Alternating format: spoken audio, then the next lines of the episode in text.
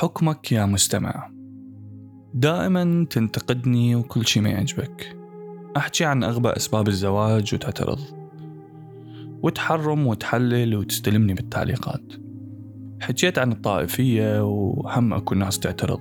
حكيت عن البيدوفيليا وحقوق المرأة والرجولة والعادة السرية وأسباب الزواج والنبذ المجتمعي والأخلاق وحقوق الحيوان والنصب والنظافة وكل صوتية تستلمني الانتقادات من بعض الناس. لهذا أنا حاب أفهم عن حكم الناس على اللي دي يتلقوه. ولهذا هذا أول شي راح نحكي بيه بالموسم الثالث. يلا نبدأ.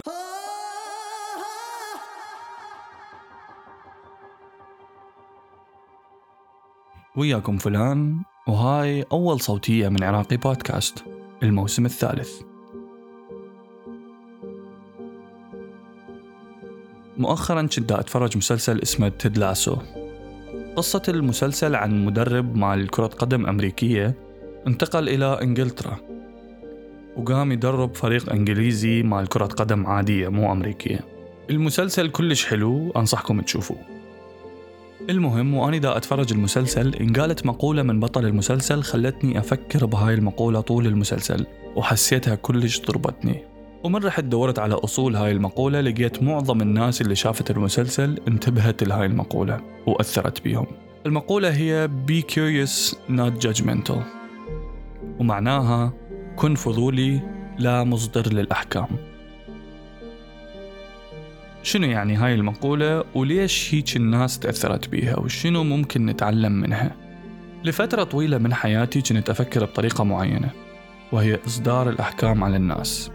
يعني مثلا أشوف شخص ما يفهم كلمة معينة أقول عليه شقد جاهل. أشوف شخص ما يعرف فن معين أقول شقد متخلف. أشوف شخص ما يعرف رياضة معينة أو ما يعرف يستخدم جهاز معين أو تقنية معينة أقول إيش بيها الناس ليش ما تتعلم؟ أو أستصغر هذا الشخص. أو بشكل أوضح أحدد موقفي من هذا الشخص من تصرف واحد معين أو من شغلة قالها. وبنفس الوقت كنت كلش أتأثر بحكم الناس علي. يعني كنت دائما أبين أفضل شي عندي قدام الناس. وأخفي أي تصرف أو رأي عندي ممكن يخلي الشخص اللي قدامي يحكم علي أو يغير رأيه بيه يعني باختصار كنت أحكم على الناس وأتأثر بحكمهم علي. أعتقد معظم المستمعين حاليا عندهم شخص بحياتهم يخافون من حكمه عليهم. مثل زميل بالشغل أو الدراسة جيرانك قرايبك أو صديق لك. مرات حتى شخص بالشارع أو بياع. ممكن أنت ما تريده يحكم عليك بشي. هنا نقدر نلقي أصل الجملة العراقية المشهورة اللي تقول شو تقول علينا الناس؟ دائما مهتمين بحكم الناس علينا وبرأيهم بينا ونخلي هذا الشيء يسيطر علينا أكثر وأكثر. إذا كان من ناحية اجتماعية سياسية أو دينية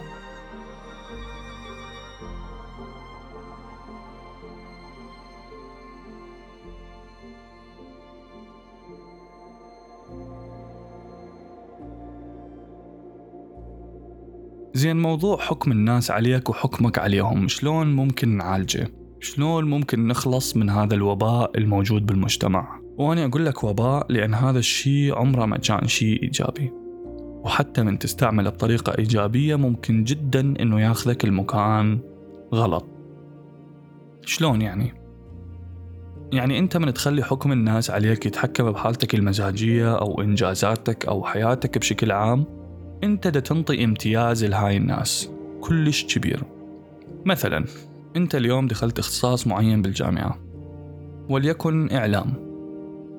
وبعدين رحت قعدت ويا صديقك أو صديقتك ومن عرف هذا الشخص أنك دخلت هذا الاختصاص فرح كلش وشجعك وقال لك هاي شنو راح تكون كلش خرافي بهذا الشيء وراح توصل لأعلى المراتب وهذا اللي هو يناسبك وأنت الشخص المناسب لهذا الاختصاص. وانت طبعا من سمعت هذا الكلام طرت بالسماء وبطموحاتك وتخيلت نفسك إعلامي مخضرم باكبر القنوات اللي بالعالم وأحسن معد مال برامج وكل هاي الأشياء اللي فرحتك كلش وخلتك تحس بقيمتك.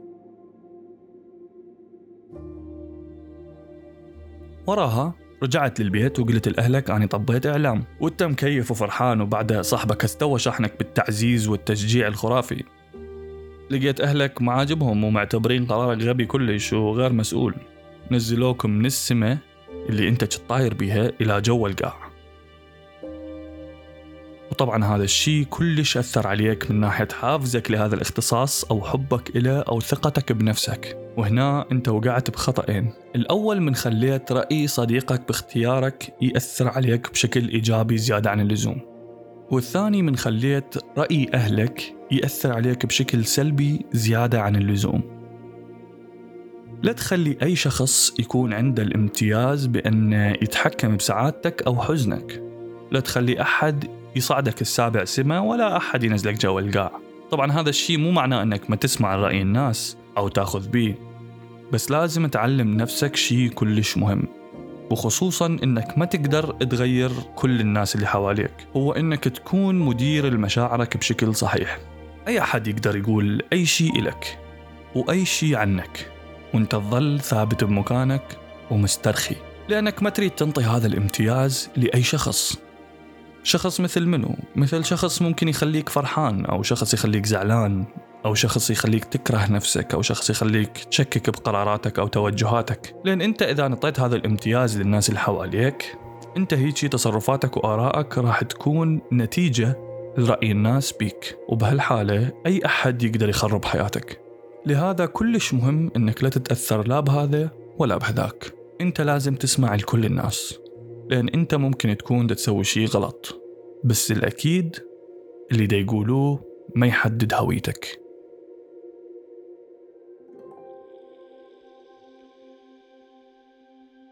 زين من نحكي على هوية الشخص أو هويتك أنت كشخص. شنو الشيء اللي يحدد هويتك؟ لأن كلنا نسمع هواي تسميات سلبية لأشخاص حوالينا وخصوصا بمجتمعنا هذا زمال هاي غبية هذا متعصب هذا خجول هاي خجولة هاي متناقضة هذا الشخص يأكل هواي هاي قحبة. وممكن بعض من هاي الأشياء انقالت عليك شخصيا. وممكن أنت الشخص اللي قالها على ناس تانية. بس من تجي تتعمق بالموضوع أكثر تقول لنفسك شنو اللي ينطيني الحق أني أحدد هوية أو مسمى لهذول الأشخاص؟ أنا ما أعرف هم بشنو مروا وما أعرف المشاكل اللي مروا بيها بالماضي ولا أعرف الظروف اللي يمرون بها حاليا. ومن هذا المنطلق شنو رأيكم نرجع خطوة لورا؟ وبدل ما نفكر بالخطأ اللي دا يسووه أو التصرف اللي دا يسووه نبدأ نفكر شنو اللي صار وياهم اللي وصلهم لهذا المكان أو ليش دا يتصرفون بهذا الشكل. وهذا يسموه فضول.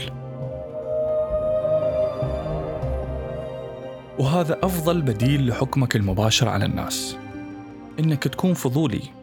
تريد تعرف أكثر عن هذا الشخص. تريد تفهم ليش هيك دا يسوي. وهل الماضي مال هذا الشخص مؤثر على تصرفاته؟ لأن الطب النفسي الحديث أثبت أنه الأحداث أو الصدمات اللي يتعرض لها الشخص وهو طفل ممكن تأثر عليه بشكل كبير وعلى تصرفاته وهو ناضج. حتى لو ما يتذكر معظم اللي مر بيه ولازم تخلي شيء ببالك كلش مهم قالتها أوبرا بكتابها What Happened to You. اسم الكتاب هذا. شنو تقول أوبرا؟ تقول ماضيك مو عذر وإنما تفسير. لذلك مهم جدا تسأل نفسك شنو اللي صار لهذا الشخص. بدل ما تنتقد هذا الشخص وتصدر أحكامك الركيكة اسأل نفسك ليش هذا الشخص ما يعرف يسوي شغلة معينة؟ ليش هذا الشخص ما يقدر يصعد بالمصعد؟ ليش هذا الشخص مختار هذا الاتجاه الديني؟ ليش ويا هاي الجهة السياسية المعينة؟ هذا الشخص ليش ما يعرف يسبح؟ هذا الشخص ليش ما ياكل نفس الأكل اللي أنا دا أكله؟ ليش هذا الشخص دا يبكي؟ ليش خايف من شيء معين؟ لأن من تبدأ تسأل نفسك هاي الأسئلة راح تفهم السبب اللي خلى الشخص يتصرف هذا التصرف. وبنفس الوقت راح تفهم كلش هواي أشياء عن هذا الشخص تخليك مستحيل مستحيل تصدر عليها حكمك أو التسمية اللي سميتها بالطريقة اللي كنا نحكي بيها. وهذا راح ينطيك ثقة بنفسك أكثر. من تفهم شلون الناس تصدر أحكامها عليك أنت. وراح تعرف وبكل سهولة الإنسان اللي دا يحكم عليك بشكل مباشر وبدون فضول والإنسان الفضولي اللي يهمه إنه يفهمك ويفهم رأيك ويناقشك بيه. أو على الأقل يتقبله. وحتى إذا انتقدك راح تلقي الانتقاد ماله إلى قيمة ممكن تضيفها إلك بالمستقبل أو تنبهك لشيء أنت ما كنت منتبه عليه. ولازم تعرف أنك من تتحول من شخص مصدر للأحكام إلى شخص فضولي عمرك ما راح تقدر ترجع تفكر بنفس الطريقة.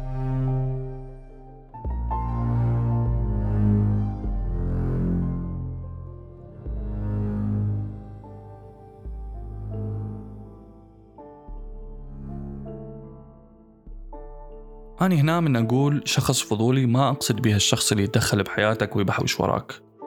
والشخص اللي يظل يدور وراك ويسأل الناس اللي حواليك ويسألك أسئلة محرجة لا مو هذا تحكي عليه. دير بالك تخلط بينه وبين اللي حكيت عنه قبل شوية.